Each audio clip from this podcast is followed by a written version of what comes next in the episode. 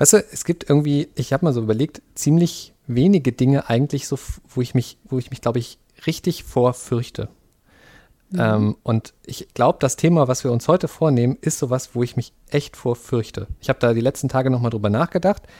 Und das Thema Gefängnis, das Thema weggesperrt werden, nicht mehr rauskommen und vor allem sich einem totalen Zwang unterwerfen zu müssen, das ist, das ist ein totales Horrorthema für mich. So irgendwie, also keine Ahnung, ich glaube jetzt nicht, dass ich irgendwie einer, einem Beruf oder Tätigkeiten nachgehe, die mich dazu bringen könnten, ins Gefängnis zu kommen, aber man weiß ja nie.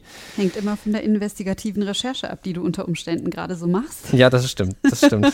aber ich habe ja so eine schöne Position, dass ich eher am Newsdesk sitze ja, und weniger als Reporter rausfahre. Bei dir? Ich naja. andererseits, ja, da naja. weiß man es nicht so genau. Ich kann das aber sehr gut nachvollziehen ich muss sagen, ich habe das Thema, ähm, man liest das ja immer so oder man schreibt vielleicht auch mal selber darüber, ähm, aber es hat auch immer so was Entrücktes. Das Ge Thema Gefängnis, meinst ja, du? Man sieht das so in hm. den Medien, um das jetzt mal so zu sagen. Aber das ist immer so das Schicksal der anderen, das Schicksal der Bösen.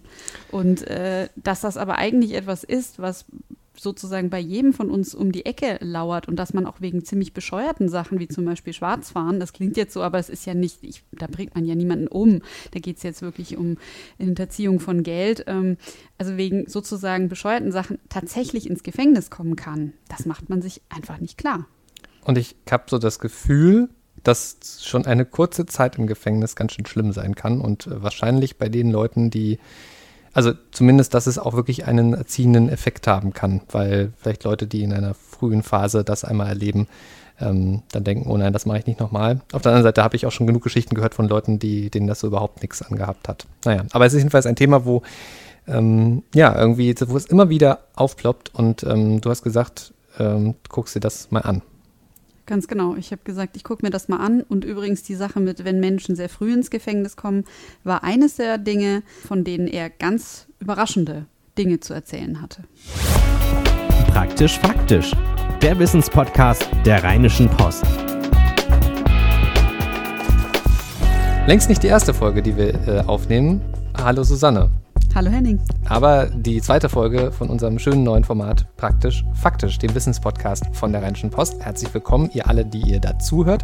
Und wir haben es schon angeteasert, es geht heute um das Thema ähm, Gefängnis. Erzähl mal so ein bisschen, Susanne, wie, also da kommt man ja nicht einfach so drauf, äh, mal ins Gefängnis zu fahren. Das hast du gemacht. Aber wie bist du da drauf gekommen? Wie, wie hat das angefangen? Angefangen hat es tatsächlich, äh, wie das immer so ist, über den Alltag, ähm, weil wir ja nun viel podcasten und äh, ich mich dann mit dem Thema beschäftigt habe und auch ein bisschen auf der Suche war nach Ideen für unser wunderbar neues Format. Und äh, dabei auch ein bisschen geguckt habe, was gibt es denn eigentlich schon so in NRW? Und dann ähm, Bei, beim Thema Podcast, ja. Zum Thema Podcast. Und dann kommt man auf einmal auf den Pod Knast. Okay, das ist ein schönes Wortspiel. Direkt ein schönes Wortspiel, ganz genau. Und da, das ist tatsächlich ein Podcast, der von Gefängnisinsassen der JVA Aachen gemacht wird ist es jetzt im Unterschied zu unserem Podcast kein Audioformat, sondern ein Videoformat. Mhm. Aber darin erzählen sie eben von ihrem Leben im Gefängnis und nehmen immer unterschiedliche ähm, Faktoren ähm, in den Mittelpunkt und äh, machen das komplett selbst. Also sie haben einen Betreuer, aber an und für sich, vom Filmen bis zum Schneiden, über Moderation, über das Drehbuch, sie machen alles komplett selbst. Und ich weiß noch, als du diesen Termin hattest, da hinzufahren, da irgendwie, also das hat alle in der Redaktion interessiert und du hast dann auch noch so ein Foto geschickt und hast geschrieben irgendwie so nach dem Motto, ja, wenn ich mich in drei Stunden nicht mehr melde, dann fragt mal nach. Ähm, also warst du schon mal im Gefängnis? Genau, das war eben der Punkt. Ich war tatsächlich noch nie im Gefängnis. Okay, ich also auch nicht ich, übrigens, ja. Weder, weder freiwillig noch unfreiwillig, ja. also weder beruflich noch privat. Und äh, ja, muss man ja einfach mal so sagen. Das stimmt, ja. ja. Und ähm, Insofern war ich tatsächlich, ich muss es so sagen, war es ein Termin, bei dem ich aufgeregt war. Zumal es auch noch so war, dass es erstmal ein großes Geheimnis war, was der Täter denn eigentlich oder der Häftling denn eigentlich gemacht hatte. Also du wusstest schon, du ich wirst mit einem Häftling sprechen wusste, können. wusste, ich darf das, genau. Es war aber so, dass erstmal gesagt wurde, ja, hm, darüber reden und so ist natürlich auch immer schwierig für uns. Klar, wenn jemand Straftaten begeht, man möchte ihn ja nicht verherrlichen, man möchte ihm keine Basis, keine Plattform geben. Und letzten Endes war es dann aber so, dass ich doch darüber reden durfte und mich dann auch ein bisschen, doch ein bisschen Gänsehaut auch bekommen habe, wenn man plötzlich vor jemandem sitzt, der wirklich ähm, krasse Dinge gemacht hat. Was das genau ist, hören wir noch. Ähm, aber erzähl mal, wie, also wie ist das dann? Also ich, man kennt das ja so aus Filmen, ne? Dann ist irgendwie so ein, kommt man da hin, dann sind so hohe Mauern und welche Türme und Wachleute und dann geht irgendeine Tür auf und dann muss man alle seine Sachen abgeben. Was, was ist das? Wie ist das? Was ist das für ein Gefühl, auch wenn dann, ich kann mir vorstellen, so mit den Schlüsseln und diese Türen und das muss doch, muss doch krass sein, Ja, oder? genau so ist das auch wirklich. Jetzt ist bei der JVA Aachen noch das Besondere, die ist halt wirklich ein Steinwurf von der Stadt entfernt. Mhm. Ähm, das heißt, du fällst da raus, biegst einmal links ab, fährst einen gefühlten Feldweg 100 Meter runter und stehst plötzlich vor diesem Gefängnistrakt. Ähm, alles ist hoch eingezäunt. Als erstes läuft äh, so eine, ähm, ähm eine Wärterin quasi, eine Schließerin mit einem Schäferhund um den Block. Überall sind Kameras. Es ist eine der bestbewachtesten ähm, JVAs, die wir haben in Deutschland, denn das Besondere dort ist, dass da eben die Menschen sitzen, die ähm, also die Höchststrafe bekommen ähm, und sogar darüber hinaus also Sicherheitsverwahrung, die also unter Umständen tatsächlich nie wieder das draußen sehen werden. Ihr Leben lang nicht. Die werden im Gefängnis sterben. Nicht alle, aber die haben, glaube ich, 650 Plätze ungefähr und ungefähr 50 sind für Menschen, die die JVA nicht mehr verlassen werden. Ganz schön beeindruckend und äh, ich glaube, es bringt nicht viel mehr, da theoretisch zu, drüber zu reden, sondern eigentlich will man jetzt hören, wie geht es denn jemandem, der dort ja, lebt und auch schon länger lebt. Äh, mit wem hast du gesprochen? Wer ist der? Der heißt Peter Tränkwalder und sitzt auch tatsächlich schon seit äh, ziemlich vielen Jahren ein, aber das hören wir dann gleich von ihm persönlich. Und so wie es momentan aussieht, ist es auch tatsächlich so, dass er zu lebenslanger Haft plus Sicherheitsverwahrung, das ist also in Deutschland bedeutet das 15 Jahre und dann anschließende Sicherheitsverwahrung verurteilt ist. Sie machen jetzt wie lange schon Podcasts? Äh, mit einer kurzen Unterbrechung von wenigen Monaten seit 2014. Seit 2000, also sind, sind, Sie eigentlich auch schon ein richtiger Profi, kann man sagen, ne? Ja, Profi übertrieben, aber ähm, man hat schon mehr Erfahrung gesammelt in der Zwischenzeit. Mhm. Warum haben Sie sich denn entschieden, da mitzumachen? Was fanden Sie denn spannend? Spannend für mich wäre es dabei gewesen, ähm, für mich war das eine andere Art der Freizeitgestaltung, an der ich teilnehmen wollte. Nicht an irgendwelchen Gruppen hier im Hause, mhm. sondern hier bei Podknast um mal in die Materie des Films ähm, zu kommen, das Ganze mal kennenzulernen, ähm, selber auch davon lernen zu können, dann ähm, außerhalb meines Wohnbereichs zu kommen. Das hat mich inspiriert. Darf ich Sie denn fragen, warum Sie hier sind? Bin mit Mord verurteilt. Das heißt, Sie haben wahrscheinlich dann auch noch eine ganze Weile vor sich. Ähm, ich habe eine ganze Weile hinter mir. Also ich bin insgesamt 17 Jahre inhaftiert. Mhm. Und ähm, inzwischen bin ich begutachtet worden. Ich hoffe, ich stehe vom offenen Vollzug. Wie es in nächster Zeit weitergeht, weiß nicht. Auf jeden Fall, ich denke positiv. Das heißt, das Gutachten steht noch aus? Nee, ist beendet. Also ist, aber das Ergebnis meine ich. Genau, das aus. Ergebnis. Okay. Im schlechtesten Fall wären Sie noch wie viele Jahre hier? lebenslänglich habe ich bekommen. Lebenslänglich heißt ja normalerweise lebenslänglich. Was ist denn so das, das Lebensgefühl, das sich da so einstellt? Ähm, wenn ich die ganzen Jahre zurückblicke, ähm, na, was soll ich dazu sagen? Man stellt sich auf die Zeit an, die man bekommen hat und man lernt damit umzugehen. Mhm. Der Mensch ist ja irgendwo ja nun doch ein Gewohnheitstier, was bleibt einem auch anders übrig? Inzwischen empfinde ich es aber sowieso ein lebendiges Begräbnis, wenn ich es mal so sagen darf. Mhm. Monoton. Es ist ja wirklich immer dasselbe tagtäglich. Ich weiß heute, was nächste Woche passiert oder im nächsten Monat, das kann ich im Voraus sagen. Mhm. Obwohl ich keine durchsichtige Kugel besitze. Das ist aber klar, es mhm. passiert nichts. Mhm. Das heißt, Sie stehen morgens um wie viel Uhr auf? Ähm, 5.30 Uhr. Werden Sie geweckt oder stehen Sie freiwillig auf? Nein, wir werden geweckt um, um 6 Uhr. Dann werden wir geweckt per Mikrofon, eine Hausfunkdurchsage ähm, dass ihm das Frühstück ähm, gleich, statt, ähm, also auch gleich ausgegeben wird. Also ich selber stehe um 5.30 Uhr auf, dass ich vorbereitet bin, dass ich mich waschen kann, mich anziehen kann, mein Bettchen gemacht habe und die 6, um 6 Uhr die Tür aufgeht, dann bin ich fertig. Mhm. Und dann? Ja, das ist um 6 Uhr Frühstücksaufgabe, circa 10 nach 6 und ähm, haben Zeit bis um halb sieben, halb sieben rücken wir aus zur Arbeit. Und eine Arbeitsstätte betreten wir circa so 20 vor sieben. Mhm. Ich arbeite auf der Kammer, eine Vertrauensstellung, zurzeit als Lagerverwalter. Ja, fängt so circa morgens um halb sieben an und ähm, endet um 15 Uhr. Anschließend ja die tägliche Freistunde, die erstmal stattfindet und dann die eigentliche Freizeitgestaltung als solches auf der Abteilung. Oder wenn man irgendwo in, irgendwelchen Gruppen teilnimmt oder eben halt eben bei, bei, bei. Wie lange geht dann so ein Tag? Gibt es hier sowas wie Licht aus oder entscheiden Sie das selbst? Nein, ich bin auf einer offenen Wohngruppenabteilung und ähm, also grundsätzlich in der gesamten Anstalt ist um 21 Uhr spätestens Einschluss. Mhm. Und ähm, ja, das war's. Licht wird nicht ausgeschaltet, die Zeiten sind Gott sei Dank vorbei. Ja, es bleibt jedem selber überlassen, wie lange er vielleicht an- oder auslässt. Und ähm, was sind denn so die Themen, von denen Sie gesagt haben, mit denen würden Sie sich im Podca Podcast gerne beschäftigen? Was bringen Sie da selber Ideen ein? Ähm, gibt es da Entscheidungen von außen? Ist das eine demokratische Geschichte? Wie läuft das? Das ist eine demokratische Geschichte. Ähm, wir schlagen jeder einzelne etwas vor, wir besprechen das gemeinsam, entscheiden auch gemeinsam. Ähm, was wir gerne machen möchten. Es wird uns nicht vorgeschrieben, es wird lediglich vorgeschlagen, wir werden uns über eins und dann machen wir das. Ist das denn was, was einen aus der Langeweile holt? Langweilt man sich hier viel?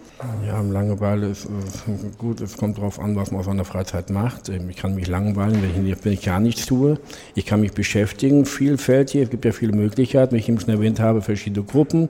Oder wenn ich mich auf der offenen Abteilung bewege, mit meinen Mitgefangenen ein Spiel zu machen, Karten spielen, Schach, was es also gibt. Ja, ähm, viele schauen nur fern, schauen auch allerdings nur fern und das ist auch für mich keine dauerhafte Art der Freizeitgestaltung, da beschäftige ich mich lieber.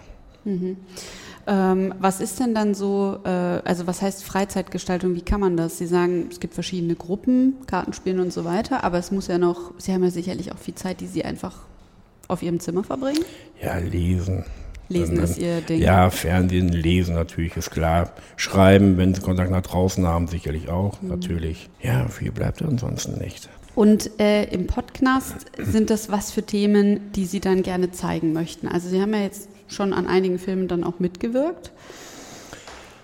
Für mich ist interessant gewesen bei Podcast unter anderem, dass ich, ähm, dass wir ähm, außen auch transparent machen können, was wir hier zum einen machen zum Zweiten, ähm, dass die Menschen draußen anderen Blick kriegen können auf Gefangene hier im Hause. Das, ähm, man, wird ja man wird ja meistens erstmal stigmatisiert. Und äh, man soll auch mal zeigen, dass hier drin auch Menschen sind, auch ganz normale Menschen, die auch miteinander ähm, umzugehen wissen, die auch sozialisiert sind. Immer halt nicht nur das Negative nach außen dreht, sondern auch das Positive. Mhm. Es gibt ja vielfältige Möglichkeiten, wo man das zeigen kann. Wenn man hier beispielsweise eine Theatervorstellung vorstellen oder filmen, dann sieht das ja auch im Podcast. Da kann man ja draußen auch sehen, ähm, was auch alles so gemacht wird. Wie ist das denn? Haben Sie denn Kontakt nach draußen? Ja, ich habe einen Briefkontakt, das ist der einzige Kontakt, den ich zurzeit nach draußen habe. Ja, ja. Sie sagen, Sie kämpfen auch viel mit äh, Stigmatisierung und äh, jetzt sitzen wir natürlich hier so zusammen. Sie ja. haben mir erzählt, Sie sind wegen Mord hier. Muss ich Angst vor Ihnen haben?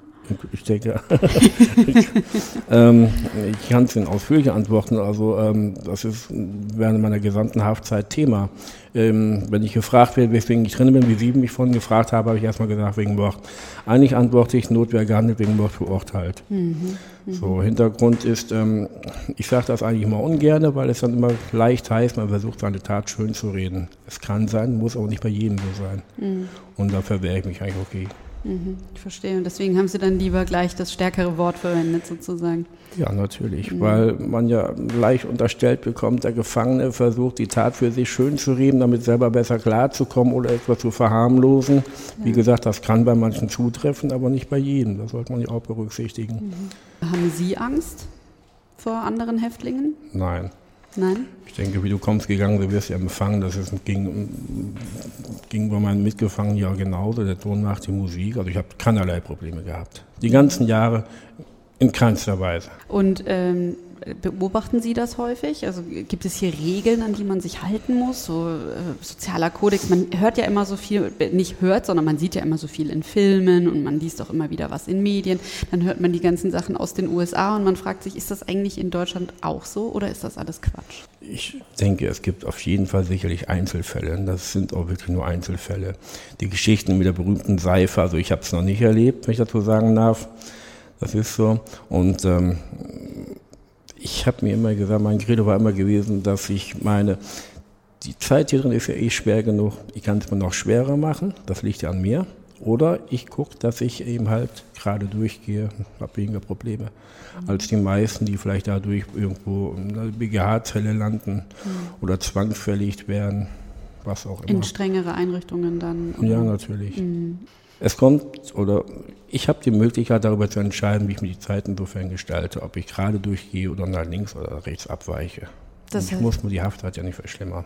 Bedeutet aber auch einfach mit weniger Aggressivität aufzutreten oder was bedeutet das für Sie im Alltag? Ähm, ich bin in keinster Weise irgendwo mal in der Situation gewesen, dass ich äh, aggressiv hätte, ähm, dass ich irgendwo aggressiv aufgetreten wäre. Mhm. Das kam nicht. Ich, ähm, es gibt gewisse Leute, die meide ich grundsätzlich. Ich sehe ja mein Gegenüber, ich ähm, ähm, kriege andere Leute auch mit. Ähm, die einen, die meide ich. Ich habe beispielsweise auch nichts mit, mit keinen Leuten zu tun, die jetzt mit Drogen hantieren oder sich da irgendwo prügeln damit, da muss ich nicht dazwischen sein. Mhm. Mhm. Es liegt ja auch an mir, ob ich jetzt mit den Kontakt pflegen möchte oder nicht. Vollkommen klar. Es wird natürlich auch mal nachgeguckt, wenn ich jetzt mit irgendwelchen Junkies da meinen Umschluss verbringen würde, dann falle ich natürlich auch mit ins Auge. Das weiß ich. Mhm. So, und das ist nicht mein Ding. Wie ist das denn mit den Beamten des Allgemeinen Vollzugsdienstes? Kommen Sie mit denen gut zurecht? Ist das irgendwie schwierig? Ist das eine spezielle Form von Umgang? Es gibt immer solche und solche. Manchmal zwar mehr solche als solche, das mag sein. Ähm, Beamte sind ja grundsätzlich auch Menschen in erster Linie. Der Beamte kann nichts dafür für mein Dasein. Und ähm, wenn, ich bin auch nicht der Mensch, der jetzt ähm, über Beamte schimpfen würde, weil ich finde, der schlimmste Gefangene, äh, der schlimmste Feind des Gefangenen ist nicht der Bedienstete, sondern der Mitgefangene. Da muss ich mehr vor aufpassen als vom Beamten. Ähm, wie gesagt, es gibt solche und solche Bedienstete, aber die meisten sind schon nett. Ist das, ich immer so sagen darf. Die meisten sind schon nett. Ja, das kann man ja auch so sagen. Ja, klar, natürlich, auf jeden man, Fall. Ein Bedient hat auch so, hat auch so seine, seine Launen, aber man, man spürt, man sieht das ja auch, mhm. wenn man eine Empathie für hat. Sie wirken unheimlich abgeklärt. War das von vornherein so oder ist das etwas, was einfach kommt, wenn man 17 Jahre lang, ich sage es jetzt mal so, im Bau sitzt?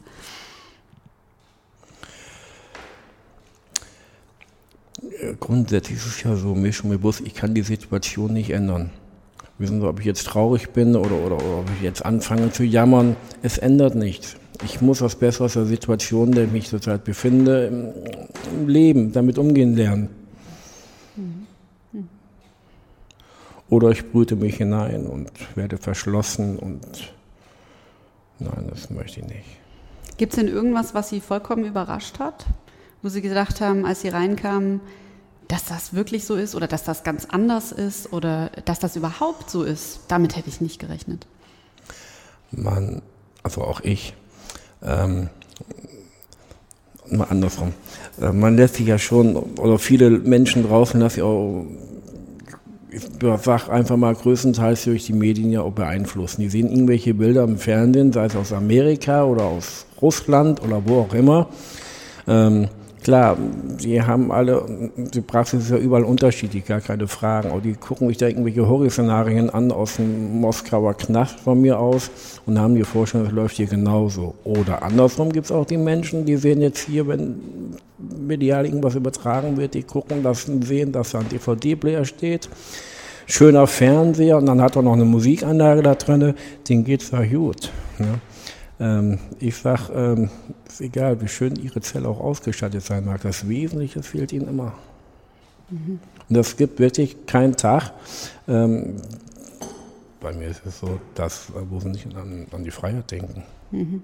Es drängt einen richtig nach draußen, nach den Jahren sowieso. Mhm. Weil irgendwann ist das Maß ja mal voll. Wann ist lange genug? Oder wie lang ist lange genug? Ja. Mhm.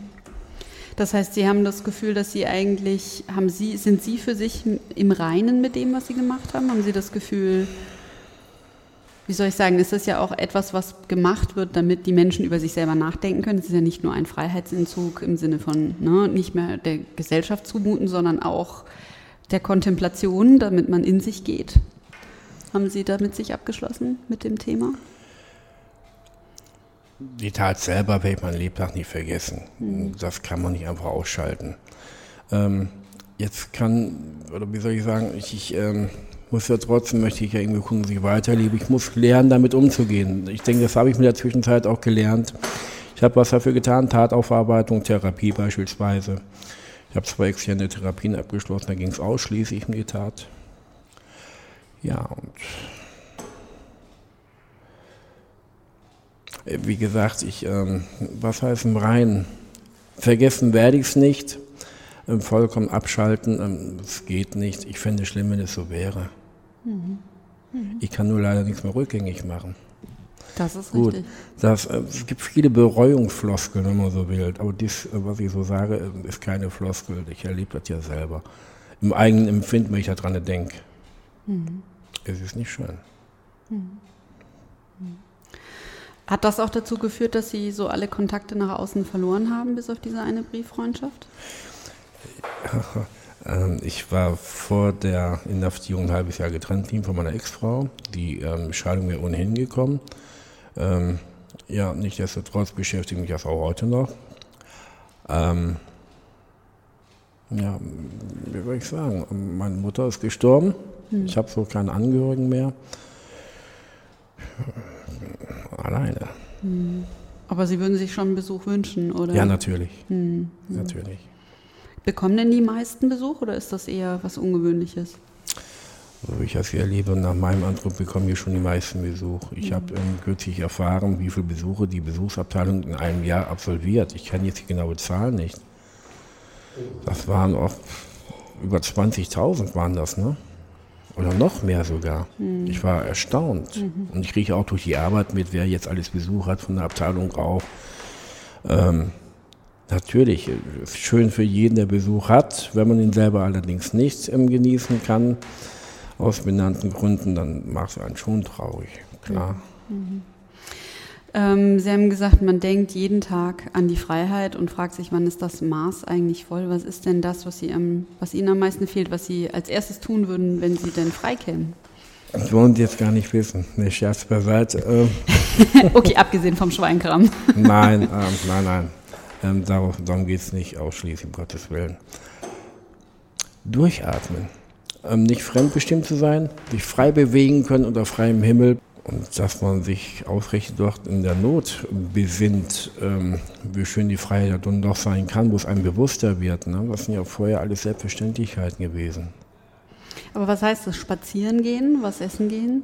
Spazieren gehen, was essen gehen, natürlich schauen, am Rhein entlang spazieren. Der Podknast, habe ich auf der Seite gelesen, ist ja auch etwas, was andere Menschen aufmerksam machen soll. Also Sie haben jetzt davon gesprochen, dass äh, Inhaftierte nicht stigmatisiert werden sollen. Ja, verstehe ich. Das ist aber auch ein bisschen, nee, ich möchte nicht abschreckend sagen, aber vielleicht aufrütteln soll. Menschen, die vielleicht auf so einem Weg sind, dass sie unter Umständen ähm, inhaftiert werden könnten. Gäbe es da irgendwas, was Sie sagen würden, das müsste man wissen, wenn man sich auf so einen Weg begibt, dann lässt man es vielleicht auch einfach gerade sein? Oder gibt es da so eine Botschaft, die Sie rüberbringen wollten?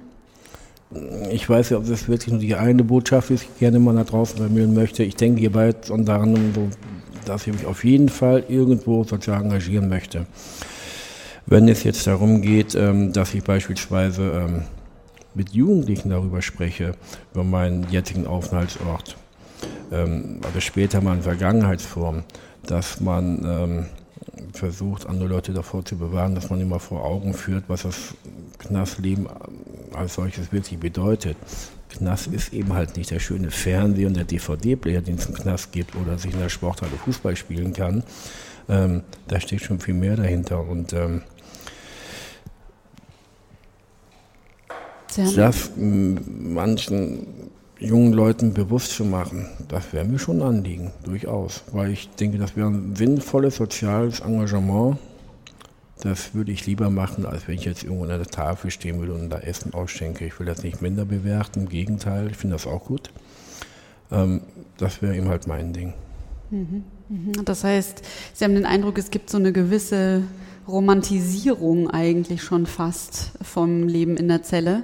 Vielleicht gerade unter jungen Leuten, von denen Sie sagen, da, da müsste man eigentlich mal mit aufräumen. Gibt es tatsächlich. Gibt Schauen es tatsächlich? Sich, gibt es tatsächlich. Schauen Sie sich doch mal medial manche Fernsehberichte an, wie der Knast dargestellt wird. Und dann, ähm, was ich auch schlimm finde, teilweise, äh, wenn solche ähm, Filme ähm, irgendwie noch unterkommentiert werden, mit welchem ähm, ähm, mit welchem Unterton das manchmal auch übertragen wird, gerade bezogen auf die Dinge, die sich im Haftraum befinden. Das ist so, als ob es wirklich so eine Besonderheit wäre. Nicht? Ich meine, schön, dass es das heutzutage gibt, aber ich sage immer, das Wesentliche, das fehlt. So, und das Wesentliche, was fehlt, ist ja auch das, was den Angehörigen draußen fehlt. Sie, ähm, man kann sich auch selber den Angehörigen wegnehmen, ob es eine Mutter ist, Vater, Geschwister oder sonst was. Ähm, leiden ja auch mit darunter. Hm, hm. Und mit den Dingen, die man in einer äh, Haftzelle hat, Sie meinen damit einen Fernseher zum Beispiel ja. oder im Abspiegel, dass das dann so luxuriös dargestellt das wird? Das wird luxuriös dargestellt. Den hm. Gefangenen geht es doch gut. Was wollen die eigentlich? Ähm, ähm, manche stellen sich noch viel schlimmere Dinge vor, die uns eigentlich mal widerfahren sollten. Ja? Ähm, was das aber psychisch und so weiter alles mit einem macht, mhm. das sieht keiner. Mhm. Mhm. Ähm, vor allem, wenn es um einen längeren Zeitraum geht. Ähm, nee, das sieht keiner. Also man muss schon auch sehr viel Arbeit leisten, um da stabil durchzukommen. Ja. Innerlich. Ja, aber ich bin aber auch so, ich will ganz offen aussprechen, das kann ich ruhig machen. Ähm, es gibt nur solche und solche. Und dann sage ich mir, es gibt leider mehr auch solche als solche. Ähm, es gibt auch Menschen, die ich hier im Knast kennengelernt habe, ähm, wo ich sage, ähm, ich weiß nicht, ob ich es überhaupt sagen sollte, aber ich, da, wo ich sage, das ist richtig so recht drin, das gibt es halt auch. Hm. Manche gebärden sich auch so, manche verhalten sich auch so, diese hm. Seite gibt es auch. Hm. Es gibt ja Menschen, die machen sich gar keine Gedanken darüber, versuchen da nicht zu ändern. Das finde ich schlimm. Und diese wenigen machen dem größeren Teil ja auch vieles ja, kaputt. Das ist ja überall so, so auf das der Welt. Überall so, genau. Ja. Hm. Du hast das schon am Anfang so ein kleines bisschen angedeutet, aber also ich kann, also ich habe das, hab das jetzt gehört und das klingt eigentlich nach einem ziemlich, also es klingt sehr ausgeglichen nach einem angenehmen Gespräch, nur dass die Themen von dem Gespräch nicht ganz so angenehm sind und auch nicht so ganz normal sind. Wie, wie hat sich das angefühlt dabei für dich, also diesen Menschen auch gegenüber zu sitzen? Ja, das war tatsächlich eine ganz, ganz komische Situation, denn man muss sich klar machen, ich finde schon, das Betreten des Gefängnisses macht unheimlich viel mit einem. Also da musst du durch zwei dicke Sicherheitstüren, die gehen überhaupt nicht auf, wenn du sie anfasst. Du darfst sie noch nicht mal anfassen, sondern du wirst von einem Wärter reingelassen, dann musst du dich ausweisen, dann musst du Handy und Ausweis dort lassen. Dann kommt jemand mit einem dicken Schlüsselbund und jede einzelne Tür, durch die du gehst, ist mit einem Sicherheitsschloss verwahrt. Diesen Schlüssel darf niemand außer Haus mitnehmen, ähm, auch die Wärter nicht. Es fängt alles an zu piepen piepen, falls sie den fälschlicherweise durch eine Tür mitnehmen, also raus mitnehmen.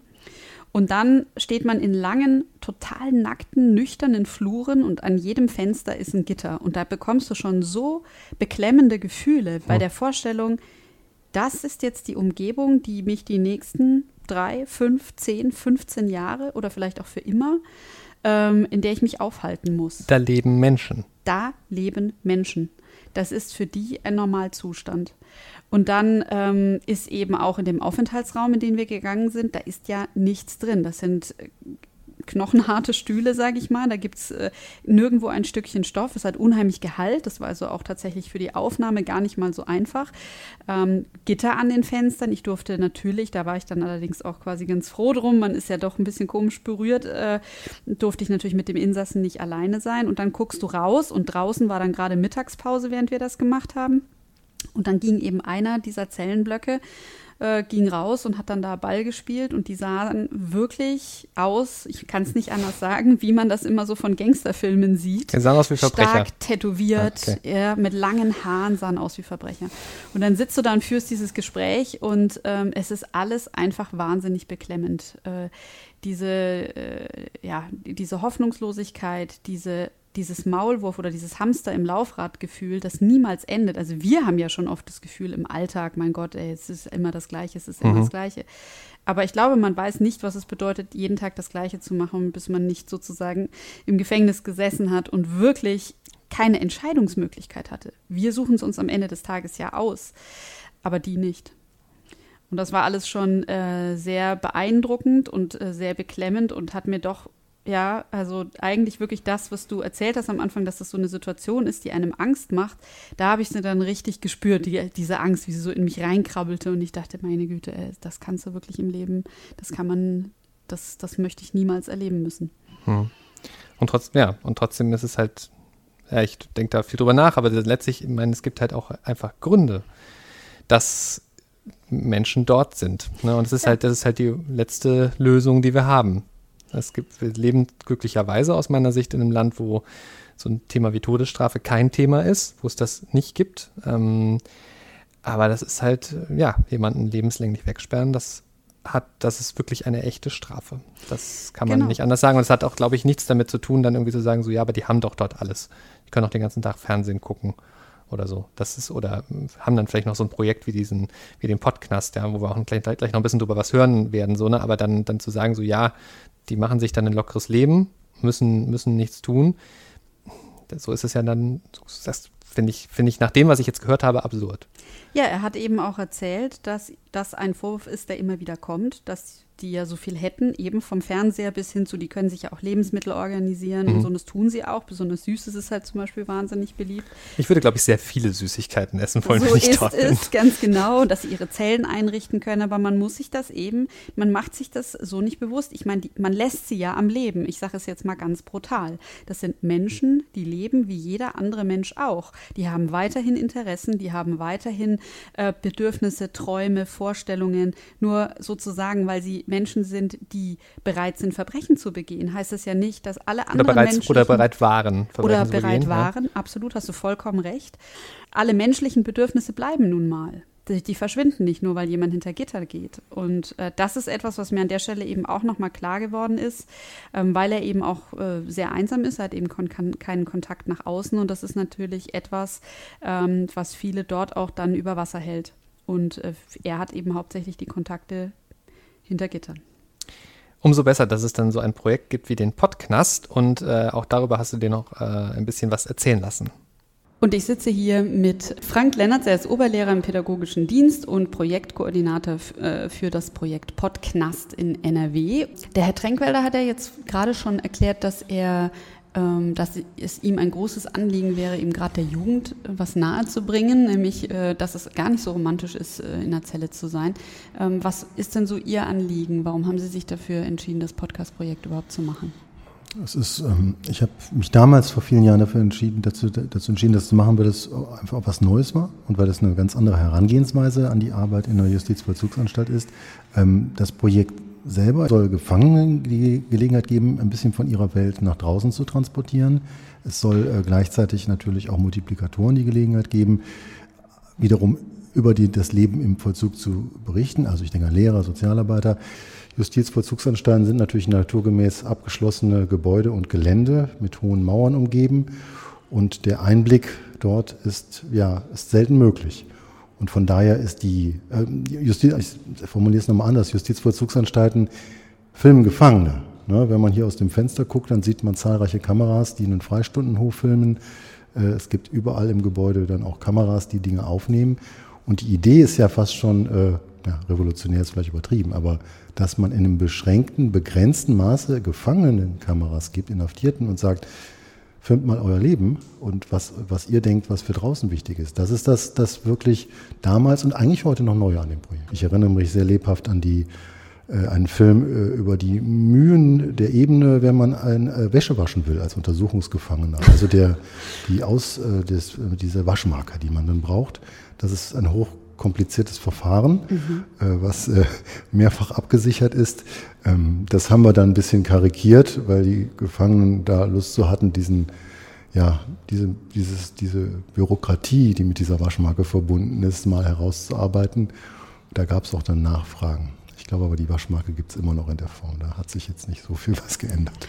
Aber der eigentliche Grund, und das ist wieder, gehört mit zu den Wurzeln dieses Projektes, ist, dass wir auch zeigen wollen, dass Knast nicht cool ist. Und ich beobachte selber hier in meiner Arbeit, ähm, gerade mit Jugend, jungen Inhaftierten, wir haben keine Jugendlichen hier, aber junge Menschen, Anfang 20, dass es fast schon zum, zum Lebensentwurf gehört. Cool ist, äh, dass man hier immer mal wieder reinkommt. Ich äh, weiß nicht, ob das der Einfluss irgendwelcher Pseudo-Gangster-Rapper ist, die sich da inzwischen äh, bemerkbar machen, aber das ist schon, äh, das ist schon so ein bisschen Street Credibility. Also die, das, das, das, muss man draußen vielleicht auch aufweisen. Das ist wie ja? so ein Stern am Revier. Ja, wie irgendwie. so ein Stern am Revier. Und man muss ehrlich mal, wenn man sich das Leben hier betrachtet und die ganzen Windungen und Wirrungen und, und, und ja, viele, viele ja, kranke Sachen, die man hier erlebt und sieht, das sollte nicht, das sollte zu keinem Lebensentwurf dazugehören. Und wenn das Projekt das in Einzelfällen zumindest transportieren kann, dann haben wir es, hat es sich eigentlich gelohnt. Wie lange äh, sind Sie denn, machen Sie das denn jetzt schon hier in der JV Aachen und wie viele Leute sind da beteiligt? Das ganze Projekt stammt ungefähr aus dem Jahr 2008. Ähm, das ist beheimatet bei Justiz Online, das gehört zum äh, ähm, äh, Ministerium der Justiz des Landes Nordrhein-Westfalen. Und die Idee kommt aus der Jugendarrestanstalt Düsseldorf. Und mhm. die haben ja immer Menschen da, junge Menschen mit einer relativ kurzen Verweildauer. Und dann kam halt die Idee auf, ähm, mit denen was zu machen, was aufzunehmen, was zu planen. Und man hat dann eben zunächst mit, mit Audios gearbeitet, also mit MP3s, weil man mit Filmmaterial in diesem kurzen Zeitraum, das sind ja maximal ein paar Wochen, die die da sind, nicht umgehen konnte. Und dann sind eine Menge Podcasts zusammengekommen, auch schon unter dem Label Podknast, die dann, äh, wo junge Menschen über ihr Leben berichten, wie es dazu gekommen ist, dass sie da gelandet sind. Ja, wir sind seit 2011 dabei, also die Vorbereitungen waren, glaube ich, 2010. Seit 2011 mhm. erstellen wir Filme das hat äh, die ersten drei Filme sind noch von der Landesmedienanstalt oder beziehungsweise von der Fachhochschule Aachen auch begleitet worden. Man hat uns also nicht ins kalte Wasser gestoßen, sondern hat, ähm, war mit vor Ort, hat gedreht, hat geschnitten mit uns und äh, da, da man ist langsam herangeführt worden an die Sache. Ja, seitdem sind wir beteiligt. Ich weiß nicht, wie viele Filme wir seitdem gemacht haben. 20? Ich kann es nicht genau sagen. Äh, wir sind zurzeit, ähm, sind es vier Gefangene, vier Inhaftierte. Es hat sich für mich herausgestellt oder für uns, dass diese Zahl ganz, ganz gut ist. Das muss man sich jetzt aber nochmal klar machen. Sie haben das gerade schon angeschnitten. Es gibt jede Menge Hürden, die damit verbunden sind. Sie können eben nicht einfach äh, von einem Raum in den anderen. Wenn ich jetzt mit meinem Kollegen in der Redaktion sitze und wir haben was vergessen, ist das überhaupt kein Problem. Für Sie hier ist das was anderes. Und Sie machen ja nicht nur Audio, sondern Sie machen Film. Das heißt, ja. Das müsste doch logistisch ein ganz schöner Aufwand sein. Wie machen Sie das denn? Das, Beziehungsweise welche Probleme stellen sich denn da so? Das kann man nicht alleine machen. Ähm, wichtig ist auch nochmal festzuhalten, dass bei, bei Dreharbeiten äh, draußen, da würde man wahrscheinlich, wenn irgendein Kabel fehlt, geht man nochmal zum Auto und holt das. Das ist hier nicht möglich. Also die, die, äh, die Geräte, die wir brauchen, die befinden sich an einem, einem äußeren Ende der Anstalt. Wenn ich also irgendwo anders drehe und sage, oh, mir fehlt ein Kabel, dann kann ich das nicht alleine managen. Ich kann die Gefangenen nicht alleine lassen, die Inhaftierten, und äh, man muss mindestens zu zweit sein. Und ich habe da eine Unterstützung von Kollegen aus dem Allgemeinen Vollzugsdienst, zwei, äh, die da beteiligt sind, es ist schwierig, weil die im Schichtdienst sind. Die müssten also, nachdem sie den Frühdienst noch gemacht haben, bereit sein, dann noch mal Überstunden zu machen, was aber. Gut läuft. Die bleiben dann, ja. Die Inhaftierten, die in diesem Projekt beteiligt sind, die werden natürlich genehmigt für dieses Projekt. Ähm, ja, es sind also, es muss schon so eine, wie soll ich sagen, eine gewisse soziale Gruppenverträglichkeit grundsätzlich gegeben sein und es müsste zumindest klar sein, dass das jemand ist, der auf einem Weg ist, äh, äh, hier mit uns zusammen, mit allen beteiligten äh, Mitarbeitern auf der Abteilung im Hafthaus, der also sagt, ich, ich möchte einfach mich da einbringen und was Sinnvolles machen, auch wenn es in der Vergangenheit schon mal Schwierigkeiten gab. Was nicht geht, ist, dass natürlich, dass Leute sich hier einbringen wollen, die ja, vielleicht das einfach nutzen, weil das in verschiedenste Bereiche hier reinkommen. Wir haben ja überall in Werkhallen drehen wir, äh, je nachdem, was da gerade anliegt, äh, äh, die das ausnutzen wollen, um irgendwas zu machen, was wir nicht wollen. Also das muss schon, es muss, es muss harmonieren, mhm. möchte ich sagen. Das ist schon mal wichtig, die werden genehmigt. Ähm, grundsätzlich ist es so, dass wir ähm, ähm, schon das Vertrauen genießen, dass wir Filme machen. Also wir informieren natürlich alle entscheidenden Stellen.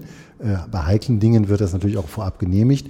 Aber wenn wir, sagen wir mal, sowas mit der Waschmarke machen würden, dann machen wir den Film. Es erfolgt immer eine Endabnahme durch die Anstaltsleitung. Das ist in ganz Nordrhein-Westfalen so, weil die ja schon, wie gesagt, die Produzenten, Produzenten des Filmes sind. Ja, also du kannst dir jetzt vielleicht vorstellen, dass ich aus dem Termin mit ein bisschen weichen Knien raus bin mhm. und dann ein Foto an euch geschickt habe, ein weiteres als Lebenszeichen. sie ist wieder da. Sie ist wieder da, so ist es ganz genau. Ähm, aber es war auch wirklich sehr spannend, weil es eben mal ähm, was ganz anderes war. Und man sieht es ja auch an den Gesprächen, die wir jetzt geführt haben. Es bringt einen auch gedanklich wirklich an Ecken, die sind nicht alltäglich. Sag mal kurz, wo, äh, wenn ich Podknast google, wahrscheinlich kann ich mir diese ganzen Folgen, was die produzieren, anschauen. Ganz ne? genau, ganz genau. Da sind dann auch Folgen drin, eben von, haben wir ja jetzt gehört, von den verschiedenen anderen JVAs, die da auch mit beteiligt sind. Und man kann auch, wenn man das möchte, mit äh, Peter Tränkwalder in Kontakt gehen. Der freut sich sehr über Brieffreundschaften, wenn man das möchte. Er ist jemand, der sehr viel liest, haben wir ja auch gehört. Wenn man also Lust hat, ihm ein Zeitungsabo zu spendieren oder ihm ein Buch zu schicken, ähm, dann ist auch das kein Problem. Einfach an die JVA wenden. Äh, E-Mail-Adresse findet man auf der Webseite. So, und jetzt interessiert uns natürlich sehr, ja, was macht das mit euch, wenn ihr euch das alles so anhört? Also mir persönlich äh, geht so, ich, mich hat das ganz schön, ja, irgendwie doch emotional mitgenommen, mir das anzuhören. Ich war ja noch nicht dabei bei dem Interview. Dir, Susanne, merkt man es auch an. Schreibt uns gerne an praktisch faktisch at rheinische-post.de. Ähm, ja, was eure Gedanken sind zum Thema Gefängnis. Macht euch das Angst oder sagt ihr, nee, ach komm, so schlimm wird es schon gar nicht sein? Ähm, All das ist natürlich möglich und wir freuen uns über euer Feedback und natürlich nicht nur jetzt allgemein, also nicht nur zu diesem Thema, sondern auch allgemein zu ja, also unserem neuen Format. Wir haben ein bisschen dran geschraubt in unserem Podcast. Ähm, von daher gerne her mit Feedback an praktisch faktisch rheinische-post.de. Henning, bleibt eigentlich nur noch zu sagen, ich freue mich auf nächste Woche. Ich mich ich bin auch. schon wahnsinnig gespannt, was wir dann wieder alles machen. Ja, Und, ähm, ihr, liebe Hörer, werdet es dann erfahren. So ist es doch. Bis dann. Ciao. Keine Lust auf die nächste Folge zu warten? Neue Themen gibt's rund um die Uhr auf rp-online.de.